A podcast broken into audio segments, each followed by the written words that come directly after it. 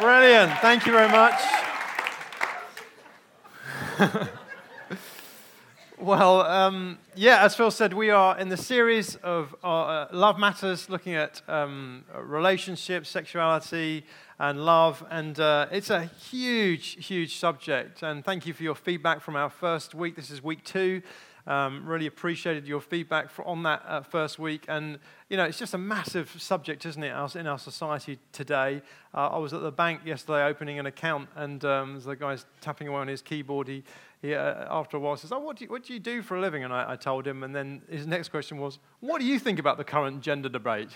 It's like, Whoa, here we go. My honest thought was, it's early on a Saturday morning. I don't have many meaningful thoughts about anything apart from coffee right now. I, but it's a real, it's a, it's a subject, isn't it, that everyone is talking about, everyone's dis- discussing. And so we've got to uh, speak into this uh, subject as a, as a community. What, does, what do we feel about this? And also understanding that, that people are trying to talk about these complex and deeply personal issues in a culture where, where some, a minority, are trying to create a context of outrage and offense and shut down any meaningful discussion on anything to do with it. And so that's the context that we're speaking into on this. And so, a quick recap for those who missed uh, last week. Firstly, uh, we looked at why does God care who I have sex with? Why does God care about this whole subject at all? What's his big deal on it? You know, is he just some kind of cosmic killjoy? And, and many will kind of raise questions along that line. And the, and the thing that we looked at was that God cares because actually everybody cares. Everybody cares who people sleep with. Everyone has a sexual morality. Even the most liberal person has some form of sexual morality. Everyone has one, no matter where you come from. The question is not if you have a sexual morality. The question is what is your sexual morality? Where does it come from? And, and where's it going? What are the consequences? What are the impacts on your life on, uh, and other people's lives around you? That what is sex is such a critical conversation and critical subject for everyone. Everyone has to have an answer to that. You know, is sex just hygienic recreation? Like, you know, a game of naked darts or tennis without clothes? Is that what it is? Many would have that opinion. Or it or is sex precious? Is it sacred in some way? And, and so, how we answer that question is absolutely foundational for uh, our discussion of sexuality and, and relationships. And, and last week, I, I laid out the fact that God, uh, we believe through the Bible, says that sex is sacred, it's a precious gift, but that it's also scarred that it's because we have not considered it sacred, it's scarred, it's damaged, and you see the impact of that in society and in our own lives as well. And, and that God says that our sexuality needs a savior, that into the sexual mess we see in our own lives and in the lives of those around us, in our world as a whole, God sent Jesus. He sent him to come and save us and to call us out of that life. And that finally, that God says that sexuality is a signpost it's a signpost to gr- something greater that, that sex is temporary, that in eternity we won't have sex. But the God who created sex is the God who created something greater. We just don't know what it's going to look like yet, but He promises that no eye has seen, no ear has heard the, the things that He has prepared for those who love Him. That the God who came up with the genius idea of sex is the God who's got a lot better ideas up His sleeve. And we looked at those four things. And that was a kind of framework. And I'd encourage you to listen to that talk if you missed it. Secondly, I'm going to explain in this series, and all of us will look at what does the Bible teach about a particular subject on, of sexual uh, morality. And, and we base our sexual morality on the Bible because we really believe that, that the Bible is God's blueprint for life. And that's why we base our, our thinking on this. And you might not be listening to this and you might not believe that at all. You might not believe that the Bible has any relevance to your life today. And that is fine. But you have to understand the way we approach it is by looking at what the Bible says. We really be- believe that God has spoken to us through the Bible, through His Word. And as followers of Jesus, that's how we live that out. And we believe that God gives us an incredibly rich pe- picture of sexuality, but He also puts in us the power to live it out. And both come as we follow Christ. And so, if you don't believe in God, you won't care what He thinks about sex. And, and, and so, we are not trying to apply our sexual morality to anybody else. This is for those who follow Christ. And, and it's important to, to understand that. And, and for you, uh, if you don't believe in God, a much more important question is who is Jesus? Who is Jesus and, and what did he say? And is he the way to eternal life as he said he was? And did he die for my sin? And is sin even an issue? Is sin even relevant? That's the critical stuff that you've got to look at. And I'd encourage you to, uh, if you're listening online, certainly to, to stop this talk and go and listen to Steve Wilson's talk on uh, who is Jesus from Easter Sunday. Uh, and now that you've completely ignored me because you can't bear to miss a talk on sex for pretty much anything else, we will carry on. But at least, I, at least I said it. I want to, um, to read to you from the introduction to Preston Sprinkle's book, which I found so helpful as we prepared, uh, as I prepared this message today, A People to Be Loved. It's one of the books uh, from the number that I've read, that, um, it's one that we're recommending that people read as part of this series. Eric Borges was raised in a conservative Christian home. At a young age, Eric realized he was different. Other kids at school let him know it. He endured relentless and ongoing bullying throughout his schooling. This led to chronic migraines, debilitating depression, suicidal thoughts, and a whole host of other mental and physical problems. My name was not Eric, but faggot. I was stalked, I was spat on, I was ostracized. On one occasion, he was assaulted in a full classroom and nobody intervened, not even his teacher who was present. In his second year of college, Eric came out to his parents. He told them he was gay. After performing an exorcism on their son, they told him, among other things, that he was disgusting, perverted, unnatural, and damned to hell. Later that year, they kicked him out of the house. Eric shared his story on YouTube in 2011. In the video, he encouraged other young people who've had similar experiences that it gets better. However, one month later, Eric killed himself. Eric's story is not an anomaly. The Christian church has often played an unintended yet active role in pushing gay people away from Christ. An old Baptist pastor recently told me people will always gravitate to where they are loved, and if they don't find love in the church, they'll go elsewhere. If the church is ever going to solve this issue, it needs to stop seeing it as an issue. Homosexuality, homosexuality is not an issue to be solved, it's about a people who need to love and be loved.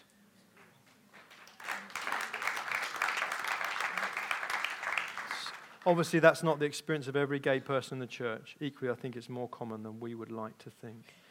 So, I, I want to start really with an apology an apology for, for one, that we've not spoken on this subject before, and there's various reasons for that, but I just, I know that's led to confusion as to where we stand, and I just wanted to apologize for that. The second thing I want to apologize for is that I know, certainly for me, that I've been in conversations where jokes have been made about gay people, and I've not stood up and said, I don't find this appropriate.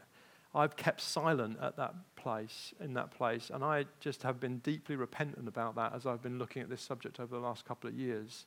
And I just wanted to start this with an apology uh, for that.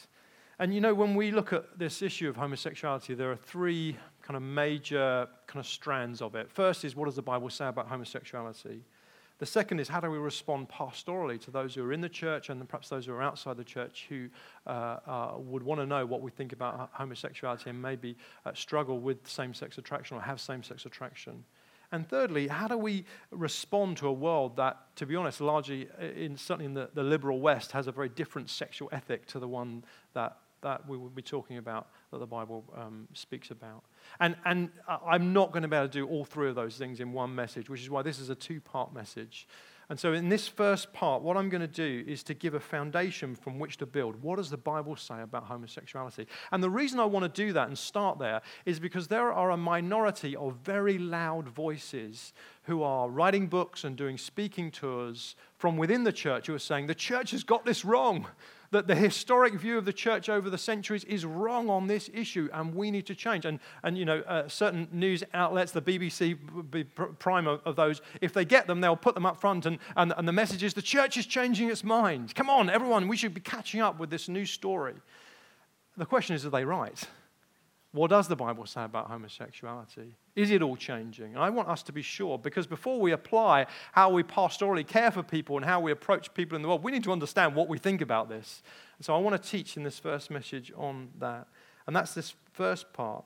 And, and you need to understand, though, as we do that, the, the, to the world outside, the arguments I'll make today will mean nothing to them. To a secular humanist, as I once was, the Bible is irrelevant. They don't believe it's the Word of God, they don't even believe in God. So there are too many Christians trying to make biblical arguments in the secular space, and it just won't work. Don't, don't take this talk this morning and tweet it to your gay friend who happens to not be a believer uh, and say, hey, you should listen to this. This is not for them. that we'll come on to that in later weeks. So, so I'd encourage us to think deeply about these things first as Christians. What does the Bible say? And, and it's a little bit like, uh, and I've seen it again and again, it's like, uh, you know, when you're on holiday and you're trying to get directions from, a, uh, from someone who's a foreigner, and the, this classic English technique is just speak loudly and slowly, and surely they will understand. No, they won't. They're French or they're Spanish. They do not speak English. And so, Christians using biblical arguments in the, in the secular space is just like that. Speaking slower and louder won't help you, won't help anybody. So, that's the first thing to, to understand. And a second thing is that that's why in, in a, in, a, couple of weeks' time we'll have the second part of this message where we'll look at the pastoral response and how we position ourselves in society on this, on this issue. So, what does the Bible say? Five key passages, lots of work today. I've got a longer period of time. I'm hoping that you'll be able to stay with me through it. And I, want us to be really be ready to be provoked and changed. Because as you will say, as you will see, the Bible has got a lot to say about sexuality, but it's also provoking to everyone. I'm surprised if there'll be anyone who gets through this series without being deeply provoked in some way, gay or straight, over what the Bible says through this series as we look at sexuality together. So, what does it say? God's design, let's start at the beginning Genesis 1 and 2, which is the, the blueprint, the template for so much of uh, God's creation that we see in the world around us. Genesis 1:27 says, "So God created man in his own image, in the image of God he created him, male and female he created them." We're going to skip to chapter 2 uh, verse 18 where it unpacks that a little bit. Then the Lord God said, "It is not good that a man should be alone. I will make him a helper fit for him, a suitable helper," the phrase is. Now out of the ground the Lord had formed every beast of the field and every bird of the heavens and brought them to man to see what he'd call them. And whatever the man called every living creature, that was its name. The man gave name to all the livestock, to the birds of the heaven, to every beast of the field. But for Adam, there was not found a helper fit for him, a suitable helper. So the Lord God caused a deep sleep to fall on the man, and while he slept, he took one of his ribs and closed up its place with flesh. And the rib that the Lord God had taken from the man, he made into a woman and brought her to the man. And the man said, Well, hey, Christmas has come early. No, he didn't. He said, he said, This at last is bone of my bones and flesh of my flesh. She shall be called woman because she was taken out of man. Therefore, a man shall leave his father and mother and hold fast to his wife, and they shall become one flesh. And the man and his wife were both naked and were not ashamed. What we see is a few things from this passage. First is this that, that God's image is expressed in men and women together. It says, God said, Let us make man in, in our image, male and female, he made them that together we express the image of God. And that sexual difference of men and women, which you see in Genesis 1 and 2, uh, is, is uh, uh, one of the patterns of difference that you see right the way through these, these uh, chapters. So there are many other differing pairs that the writer lays out for us light and darkness, earth and sky, sun and moon, land and sea, humans and animals. God designed us in complementary pairs. And in the Hebrew, which is a, a Romance language, so uses uh, male and female nouns, it uses male and female nouns for all of those pairs. So to the point when you get to male and female, as our good friend Glen Scrivener says, you should at that point think to yourself, well, hey, these guys belong together. The whole story is about complementary pairs right the way through. And the third thing to say is that the suitable helper phrase used of woman is not sexist. God uses suitable helper as a phrase to apply to himself. So if you think it shows in any way inferiority or weakness, then, then the Holy Spirit to you is also inferior and weak, and you should probably take that up with him, and good luck with that. Some have said that, well, Eve is a suitable helper because she, not because she was a woman, but because she was human. You know, it's like, you know, there was the parade of animals, and Adam, you know, the best he can come up with was Bessie the bear. He stuck her in a white dress and thought, nah, I'm not marrying that. And so God had to come up with another plan. But actually, it's interesting the word that's actually used for suitable is, is it's kenegdo, which is a compound word, and K means like, and neged means opposite. So kenegdo is a, is a word that means like and opposite him. So when God brought woman, uh, uh, uh Eve, a uh, woman to man, it, he, when he, if he wanted someone who was like Adam, he was to someone K, who is like Adam, But he didn't. He said kenegdo, someone who is like but opposite him. The complementary difference between man and woman is important in God's design for marriage and sexual relationships. This difference is important. And, and, and sexual attraction, you can see as well from this passage, is something that's beautiful, that God designs. That in the context of a marriage between a man and a woman, it's, it was pure, it was undefiled, there was no shame. We so much see so much sexual shame in our society. We've all lived with it. And yet, in the beginning, there was no shame. No shame. Because that's the way that God designed it. It wasn't like, you know, He left Adam and Eve there and they were like, hey, God, we just worked out this bit fits into that bit. And whoa. And He's like, oh, that's disgusting. Well, are you perverts? How did you come up with that? That's not how it worked. God designed it this way as something that was beautiful and pure. Verse 24 is the, the end, last verse. It says, Therefore, a man shall leave his father and mother. And it, and it shows that this wasn't just about a little happy story about Adam and Eve. This is a template, a blueprint for human relationships as a whole. Now, this is not a killer argument against same sex relationships, but it really is important to understand the design of God as it's laid out in uh, uh, Genesis. Can I just say, though, as well, some people have summarized this passage and used it on social media and even in conversation in such a horrible and nasty way. God made Adam and Eve, not Adam and Steve. Some kind of smart, smug comment. And I just want to stand against that kind of stuff. This conversation is so respect, needs to be done with so, so much respect, so much care, so much love for people. And to summarize this beautiful passage of scripture with God made Adam and Eve, not Adam and Eve, is disgusting in my mind. We should never do anything like that. And that, that's why the church, to be honest, has got itself into so much trouble because of that crass way of summarizing something that's so powerful and so beautiful.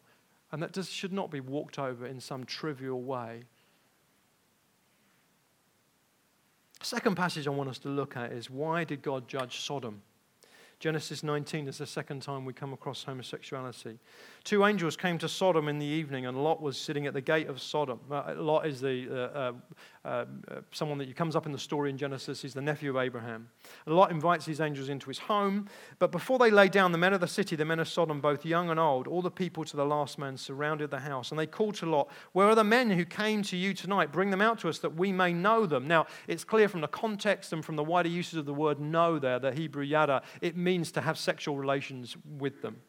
Uh, Lot went out to the men at the entrance, shut the door after him, and said, I beg you, my brothers, don't act so wickedly. Behold, I have two daughters who have not known a man. Let me bring them out to you and do to them as you please. Only don't do anything to these men, for they have come under the shelter of my roof. But the men of the city said, Stand back. And they were about to kind of burst through the door. But what happens is the angels blind the men of the city, drag Lot back through the door, and then rescue him and his whole family, while then God pours down judgment on the city of Sodom. Now, this passage has been horribly, horribly abused. And I, I remember watching Grieved one time on, uh, on, the TV when I saw a, a what was a, a, peaceful, it seemed to me, gay pride march surrounded by a group of angry so called Christians with signs like burn faggot and uh, gay pride is why Sodom fried and other such stuff. And again, I just want to stand against that. You know, shouldn't the followers of Jesus be people who stand against bullying of any kind? Who stand against abuse of any kind. Look, we Christians are the, one of the most, if not the most, persecuted people on the planet. A recent survey showed that over 50,000, probably close to 100,000 Christians were martyred in 2016. One every six minutes of your brothers and sisters died for their faith in 2016. We know what it's like to be persecuted. So we should stand with anyone who's persecuted. We know what it's like to be bullied. We should stand with anyone who's bullied. And it's so important for us to take that place and that position. It's important to note also from this passage that Lot offering up his daughters to be raped is described but not endorsed. when we read the Bible, we have to understand that there are numbers of things that are described as happening, but that does not mean, that, mean to say that God endorsed them. You know, Lot was in a, in, a, in a city that was clearly in a sexual mess, and he was part of it. The angels actually rescued Lot's daughters and Lot himself from such a disastrous re- decision and, and request on his behalf. And it's important for us to understand that as we read the Bible, both for the wider context, but also particularly in this passage. But the reason that I believe that this passage is not relevant to our discussion on homosexuality today is that this passage is about gay gang rape. Now, the Bible stands against gang rape in any form, heterosexual or homosexual. That's why I don't think this passage is relevant. We can't use this passage as, as, a, as, a, as a kind of lever in this uh, an argument to say, well, surely that God judged Sodom for. I don't, no, no. When Sodom is mentioned later in Scripture, I think five or six times, the homosexual sex is never ever mentioned. And so it's really important, I think, just to, I think we should erase this whole passage from our discussion of homosexuality. I think it, it inflames tensions. It, make, it just, it's just so upsetting for so many people, and it's been so, so badly abused. I, I, I would never mention it when discussing homosexuality with anyone. I think it's irrelevant, and I think it's about a whole different thing that we need to think about differently. Third thing is this uh, passages in Leviticus 18 and 20, does the law apply? And this is what it says in, in Leviticus 18 22. Do not have sexual relations with a man as one does with a woman, it's detestable. In 20 verse 13, if a man has sexual relations with a man as one does with a woman, both of them have done what is detestable. These are really hard words, very hard words for some people to hear, but they are clear, and because they're so clear, there are some who would argue today, no, we, we've misunderstood them. Some would say these words are not what, saying what, they're meant, what you think they're saying because this is about male cult prostitutes. You'll hear this argument again, a minority of voices, but they're very loud and they're coming into the church. And they say, no, this is about male cult prostitutes. We, we, we shouldn't even uh, take this into account. But, but notice in this passage, there is no mention of prostitution in this whole passage. Some scholars would say cult prostitution didn't even exist in the day that this was written. Notice there's no mention of rape, there's no mention of coercion, there's no mention of age difference, there's no mention of a different judgment from the active and passive partners. They are unqualified statements. Some would say, well, we've got to write this off because there's other laws in Leviticus that Christians don't follow today. You know, you ever had a BLT? Naughty, naughty, better drop the B, get rid of that bacon. Next, next time you should have an LT. Because Leviticus says don't eat bacon, that's for sure. Ever wore clothes wearing multiple types of thread? Better not. Better burn that lot. Get yourself some pure cotton or something else. Ever had a tattoo? Oh my gosh. Leviticus really speaks against that. The point is made repeatedly on social media and elsewhere, and you'll read things like Christians usually use Leviticus to ban gay sex, should put down their bacon sandwich or shut up. Some write off Leviticus because it calls for the death penalty in ways that we wouldn't do in our cultures today. So, a little rabbit trail, which I think is really important, is how do we handle the laws in the Old Testament, particularly the Levitical laws? And the, the thing to understand is that as Christians, we view the Old Testament through the lens of Jesus. Jesus said, The scriptures are pointing to me. The whole of the Old Testament story was pointing to Christ. In fact, Jesus also said, I didn't come away to do away with the law, I came to fulfill the law. The whole point of the Old Testament was to show us as humans that there was a holy God and that we could not possibly live holy lives that we needed a Savior. It was all one long build up to the point when Christ came, where mankind could finally humble ourselves from our pride and admit we can't do this. We cannot build a planet planet better than God can build it. That God himself is the only one who is fit to be our ruler and our king. That we should be serving him, not rebelling from him. The whole story is pointing to Christ that there is one who is pure enough and lovely enough and wise enough and strong enough to be king over the universe, and his name is Jesus. The whole story is pointing to that point. And so he said, I came not to do away from the law with the law, but to fulfill it. So, in what ways are the law fulfilled? Well, there are four different ways that we see the law fulfilled. Firstly, some of the laws are fulfilled directly in Christ. So Leviticus talks about you should take a ram as a guilt offering. Anyone sacrificed a, la- a ram recently in your back garden? Please, you know, perhaps don't tell the RSPCA, it won't be keen. Why don't we do that anymore? Well, because the, the whole of the New Testament shows us that the sacrificial system of Leviticus was all pointing to Christ. The, the, the, the, animals that were sacrificed was a temporary measure that was to show us look, sin is costly. Life is damaged through sin. Your lives are damaged, and the lives around you are damaged. And you can't just click your fingers and make it go away. There has to be forgiveness there. And to be forgiveness, there has to be redemption. There has to be a sacrifice. And it was all pointing to Christ. He was our sacrifice once and for all. And so all of that stuff was pointing to Jesus and showing us. And so the law of all the sacrificial laws you'll read were fulfilled in Christ and are now, in that sense, fulfilled and done away with. The second laws are, are fulfilled when Jesus formed a new covenant. He said uh, in John, I'm forming a new covenant with God's people. The old covenant was there before, and there was a new covenant that he was forming. And the new covenant has a whole different set of, of framework and ways that we're called to live. And so, stuff in the old covenant actually didn't carry forward much of it that fulfilled under that covenant. For example, do not cut the hair on the side of your head or clip off the edges of your beard, PK. Watch yourself. Do not, you've got to be careful, it said. And, and, and for example, another example will be the whole thing about the food laws, what you can and can't eat. What was the point of all those laws was to say, you are called to be a holy people. You are called to be separate. You're called to be pure and separate from the people around you. What happened in the new covenant is that we're still called to be a holy people, but it's a whole different way. In those days, holiness was from the outside in. In our days, holiness is from the inside out. God says, I will write my laws on your heart. I will put my laws on your heart and cause you to obey them. I'll put my Holy Spirit within you. You will be mini temples, carriers of the Holy Spirit. We looked at this last week.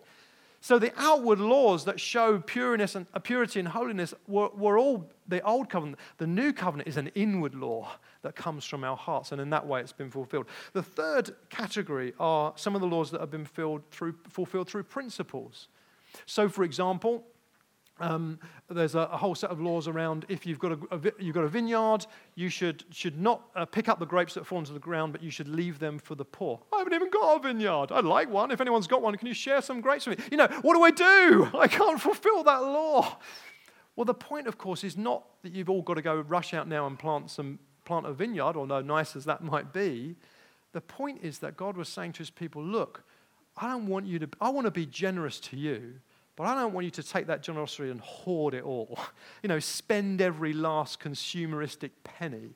I want you to leave enough around the edges to, to help the poor. I'm a generous father, and I want you to be generous like me. That's what he was speaking about. So you never see laws about grapes and vineyards repeated in the New Testament. What you do see is don't forget the poor. Be a people who don't forget the poor. So it's fulfilled not in the, the, the, the, um, uh, the detail, but it's fulfilled in the principle that as believers we should be the most generous people that people meet. You know, wouldn't that be amazing if people at the end of their lives, whether they became Christians or not, or not could look back on their lives and think, who were the most generous people to me in my life? And they were to think, it was all the Christians I met. The Christians were the most generous people that I met in my life. Wow. that will be a testimony, let alone whether they'd heard the gospel of Jesus in itself. That's the kind of people that God wants us to be. The fourth is this some laws are fulfilled by us continuing to obey them in our day. They're never overturned, they're never uh, uh, um, uh, told that we, they don't apply anymore. In fact, they are repeated and strengthened. The question then is of these four categories, where does the sexual ethic of Leviticus fit? Well, it clearly fits into the fourth category. Leviticus talks about incest and bestiality and sex outside of marriage. And, and, and, and the, the, the, the, the fourth category is where that stuff fits because the, they are never repeat. Jesus or the other apostles never said those don't apply anymore. And equally, they were actually strengthened in the New Testament, as we'll see. And so those, uh, those laws uh, clearly fit into that category. Our relationship with the law has radically changed. We don't now fulfill it on the outside because we're trying to earn God's favor. We fulfill it from the inside because we want to, because we believe God's got the best for us and that His laws, His commands are for our flourishing and for our best. We're no longer under the law, we're under grace. But it doesn't mean to say we chuck the law away, it means we fulfill the law. It's the, the grace that teaches us to say no so, so when it comes to Levitical law, it's clear that it's a blanket ban on same-sex activity between men. It, women are never mentioned.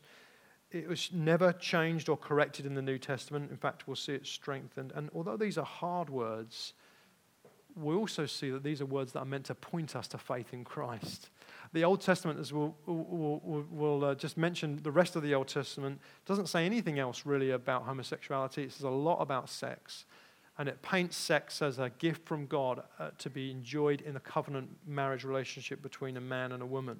A whole book of the Bible, Song of Songs, talks about uh, the gift of, of sex. And if you ever think God's a prude about sex, just read Song of Songs next time your parents are in the room and see who blushes first, you or God. It's embarrassing.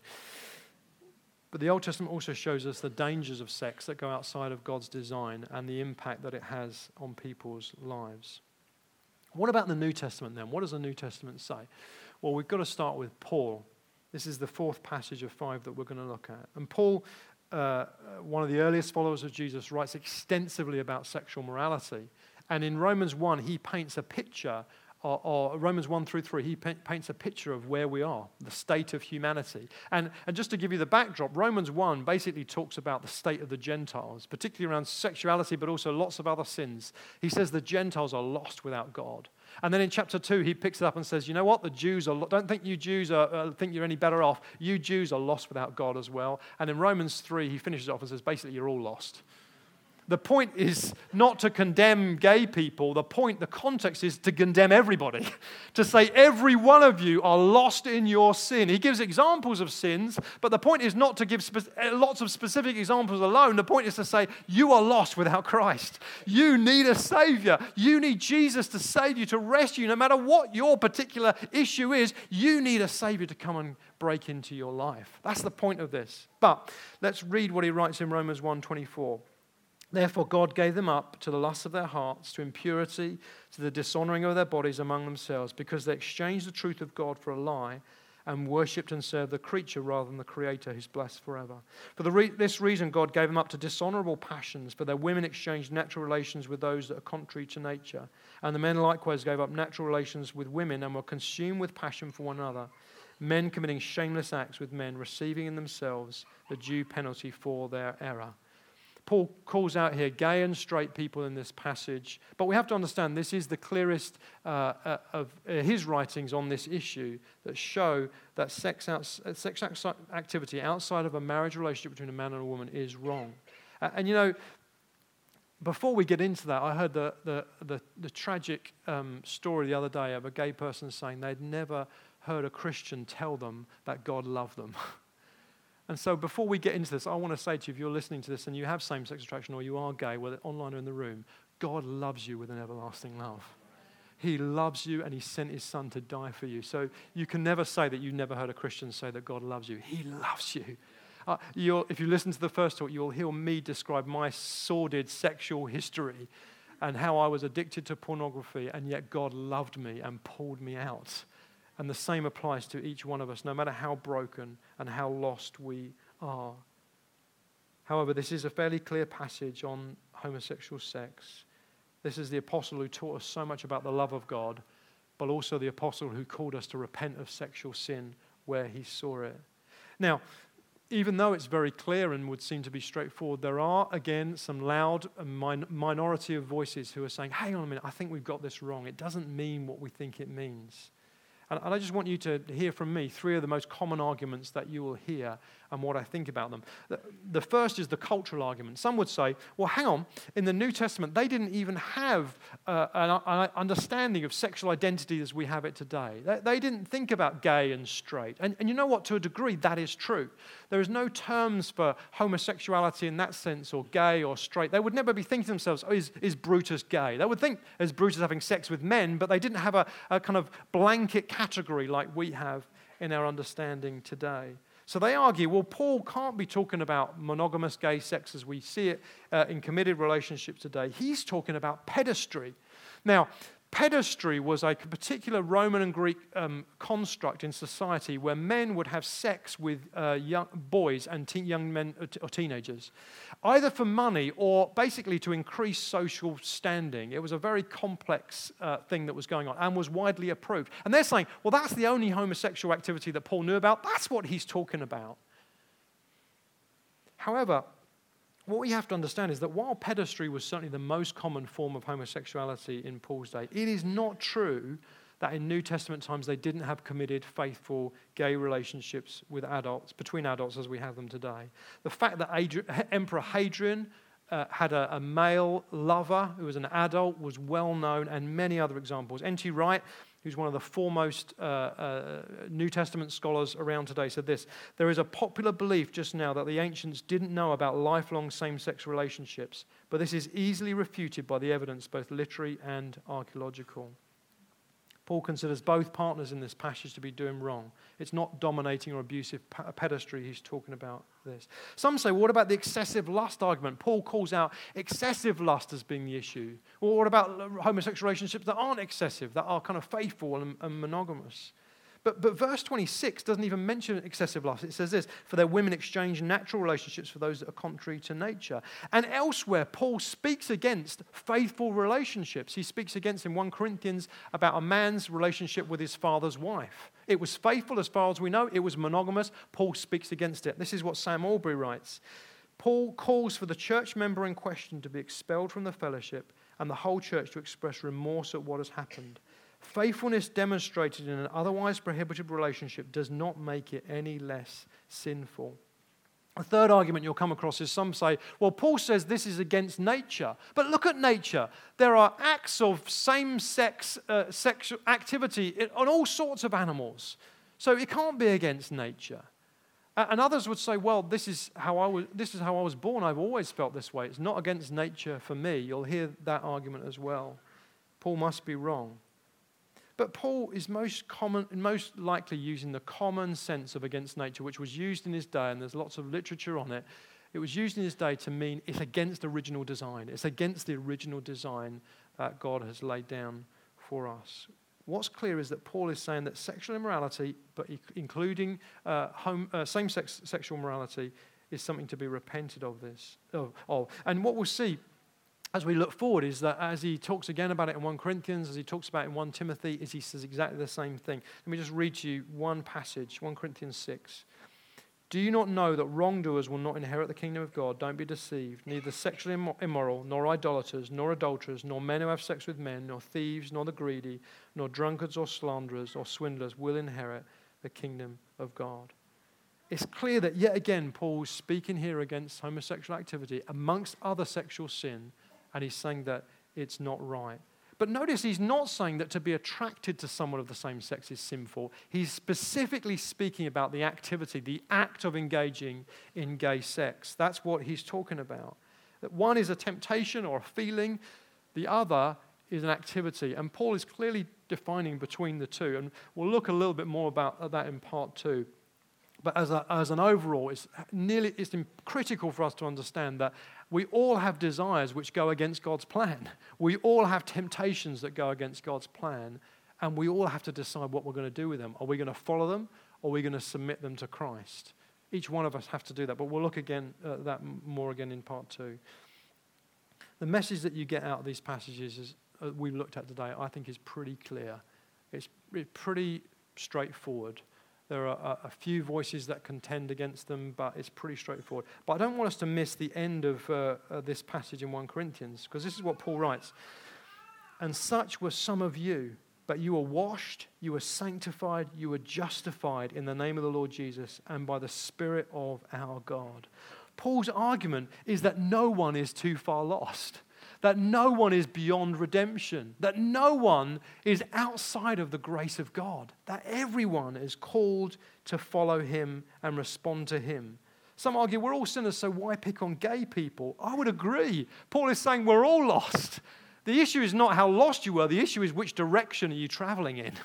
Are you coming towards Christ or walking away from Him? Are you responding to Him or denying Him? This is what Wesley Hill writes. One of the most striking things about the New Testament teaching on homosexuality is that right on the heels of the passages that condemn homosexual activity, there are, without exception, resounding affirmations of God's extravagant mercy and redemption. God condemns homosexual behavior and amazingly extravagantly, at great cost to himself, lavishes his love on homosexual people. Let's finish with Jesus. What did Jesus say about this? And some would say, and I've heard it said, well, Jesus didn't say anything about homosexuality. I heard a pastor say, Jesus didn't say anything about gay sex, neither, would, neither should we. Well, let's look at that. What did Jesus say or not say? Mark chapter 10. The Pharisees came up to Jesus in order to test him, asked, Is it lawful for a man to divorce his wife? He answered them, What did Moses command you? They said, Moses allowed a man to write a certificate of divorce and send her away. And Jesus said, Because of your hardness of heart, he wrote you this commandment. But from the beginning of creation, God made them male and female. Therefore, a man shall leave his father and mother and hold fast to his wife. The two shall become one flesh. They're no longer two, but one flesh. What God has therefore joined together, let no man separate. The context is divorce and marriage and remarriage, not, uh, not homosexuality. We have to bear that in mind. But look at how Jesus makes the argument. He could have just quoted from Genesis 2:24. He could have just said, "Look, married people are one flesh, therefore separating them is very difficult." You know, it's that's why divorce is an issue for me. But he actually pulls in an earlier verse, the verse we read at the beginning, Genesis 1:27. God made them male and female. He pushes this together and pushes these two verses together to show us his definition of marriage includes sexual difference, that that was important to him. The big pushback would be well, Jesus isn't speaking here about homosexuality. And to a degree, that is true. He didn't ever speak about it directly. And some would say, well, eh, you know, he was silent on it, therefore he must have been indifferent about it. But you know what? There are good arguments from silence and there are bad arguments from silence. I have never spoken to my kids about uh, uh, breaking into the train yard, climbing on top of the train, and, and running across the top of a moving train in the dark. I've never talked to them about that at all, never even mentioned it. If you were to take my kids aside and say to them, How do you think your dad would feel about trespassing in the train, train yard and climbing on top of a moving train and running on the top? Without any question, all three of them would categorically say, Dad wouldn't approve of that. Well, why not? Has he ever spoken to you about it? No. Well, how do you know he wouldn't approve of it? Well, I know my dad. And I know what he doesn't approve of, and I know what he does approve of. I know what he, by what he's said, but also by what he's not said. There are good arguments from silence, and there are bad arguments from silence. Look at the context of Jesus. Good arguments understand the context. And, and, and some would say, well, the Jews had various uh, views on homosexuality. They did not in Jesus' day. The Jews of Jesus' day argued about a lot of things, as you can read in the Bible. They disagreed on most things, but they did not disagree on this. For 500 years before Jesus and 500 years after, there is no disagreement in Jewish history, Jewish writing on this subject. They all agree on this that God does not condone, same sex activity, without question. So, Jesus' silence could have meant that he differed from that, but I don't think it's likely. He would have been the only religious leader from the Jewish background who disagreed in a thousand years. Do you think he would have done that by being silent? I think he'd have spoken out on it if he, if he disagreed in any way. Some would say, well, Jesus was silent on other sexual issues, and I would agree. He was silent on other sexual issues, but that for, therefore doesn't mean that he was indifferent about them. In fact, when you look at Jesus and his sexual ethic, he actually took the more conservative stance in his day.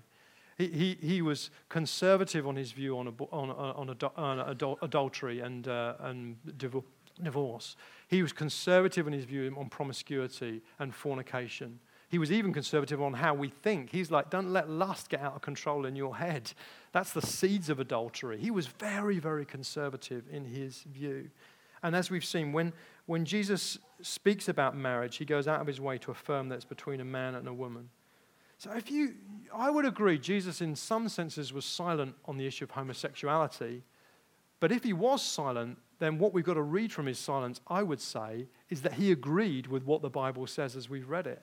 That he agreed with a cultural view of his day, and that no one else was debating it with him, and he didn't need to debate it with them because he agreed with them. So we've looked at a real whistle stop tour. What does the Bible say? We've looked at five key passages We've also looked at where there's been pushback to this view. And the danger with doing it that way is that you might think, well, you know, some scholars are saying this and some are saying that. You know, which is it? Well, let's just go with a kind of more liberal, culturally fitting way. It'll save us a whole lot of trouble. Uh, why, don't, why don't we go with that? But it really isn't like that. You know, among scholars who see the Bible as we do, that it's authoritative, that it's complete, that it's true, there is a very, very high level of agreement over what the Bible teaches about same sex activity. What I want to do, though, as we finish, is look once again at Jesus because I would say that even if you agree with me with what I believe the Bible teaches, there is some brutal challenge for us in this whole subject of our sexual ethics. If you look at Jesus, the, immediately after he gives the most rigorous ethical speech probably ever given in any religious history, Matthew 5 through 7, where he calls people uh, uh, out about murder and he calls people out about uh, the, the lust in their minds, where he calls people out about their generosity or lack of it. I mean, you read Matthew 5 through 7, it is so hard hitting. Yet, straight after that, we read about him walking through the villages and the towns and interacting with people. And you see who Jesus spent time with. And he spent time and healed the, the, servant of a Roman centurion who represented one of the most murderous regimes ever to inhabit the planet. He spends time with a woman who was a sinful woman, it says, probably a prostitute, and he allows her to anoint his head and his feet with oil. A scandalous act. He calls Matthew, a tax collector, who, let's face it, was hoarding wealth in a way Jesus told him not to hoard, he calls him to come and follow him.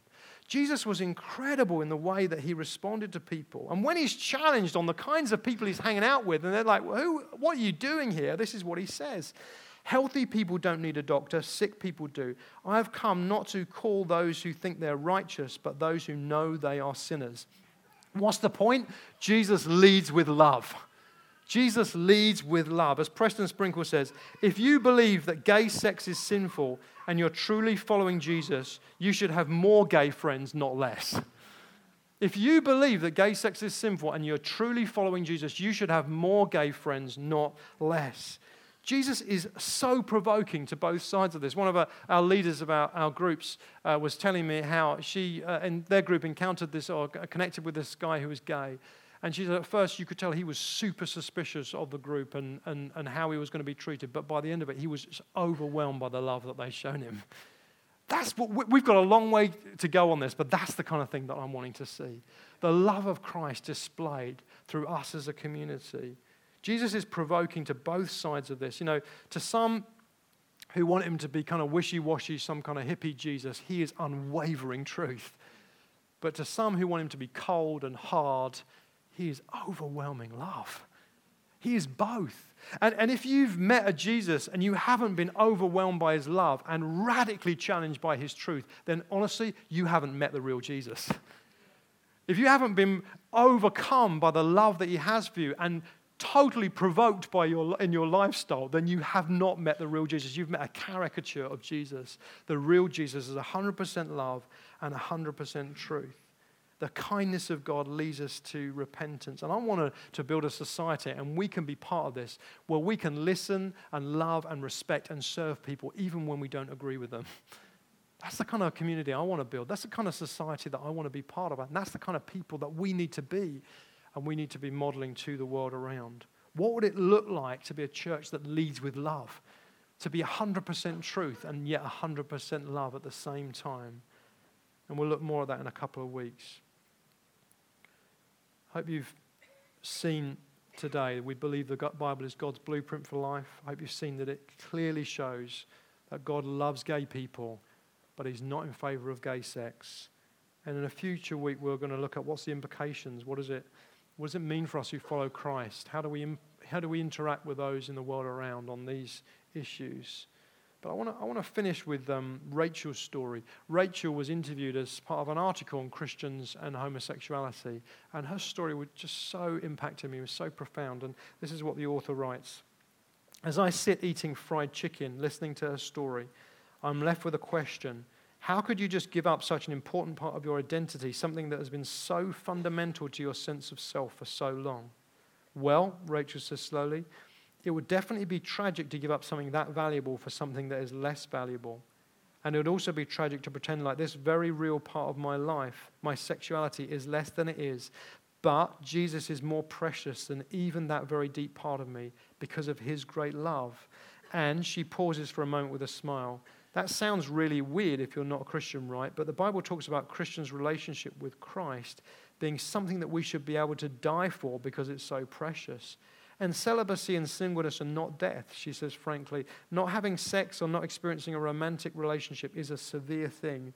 But I'd be willing to give up even more than that. In fact, giving up things is a very normal part of the Christian life. There are lots of people who give up sex, who give up their bodies, who give up their money, And you don't really do it out of obligation, you do it out of love. You're captured by Christ's love, and it drives you to do things that you never thought possible before because Jesus gives you this sense of security, this sense of purpose, and this sense of an ultimate destination. Rachel concludes the reason that most people aren't Christians is either because they think that Jesus isn't real or he isn't really worth it. But Jesus is both. He's really real and he's really worth it. Yes, I gave up some major things. I gave up some significant sexual relationships, but God has heaped upon me beautiful things and good things in their place.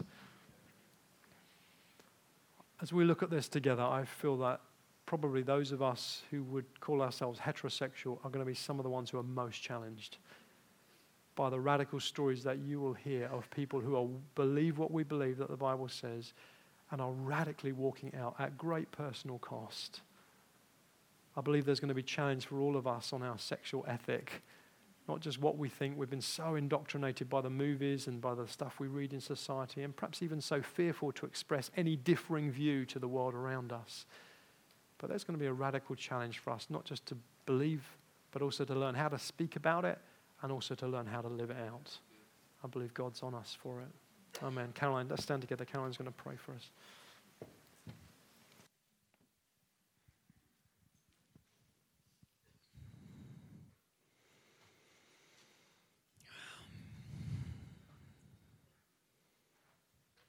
Holy Spirit, thank you. Thank you for your presence. Thank you for your kindness, Father, that leads us to repentance. Thank you, Jesus, that you came to break every chain, to break my chains, to take my shame. Jesus, you bore all of my sin and all of my ugliness and all of my shame on the cross. You carried that so I wouldn't have to. Thank you, Jesus. Thank you, God. There's no one else like you. And I just thank you as well, God, just for the grace of your word. Jesus, I thank you for the grace of your word, that it is um, a light to our feet, it's a lamp to our path. That even the, the tough stuff, the stuff that feels controversial, the stuff that we have to really stop and grapple with, Jesus, even that stuff is in there because, um, because you're good. And because you want, you want us to have good, fulfilling lives. That you want us to show who you are, Jesus, that you want us to join you on your mission to bring your kingdom on this planet, God. We thank you that, it, that, that this whole um, area, Jesus, this whole um, series, God, and everything that it encompasses, God, we know it's nuanced for every person in this room, Jesus. And we just ask you, Father, just to give us your grace. Give us your grace and give us your wisdom as, um, as corporately, as a family, as we talk about it, and individually, as we talk about it amongst our friendship groups and in our, um, in our groups, Jesus, that you would give us your grace, God. Cover us with your grace. Flood us with your love, Jesus, that we could just be vessels of your pure liquid love, Jesus. Let us be so irresistible because of your love to the world. In Jesus' name, amen.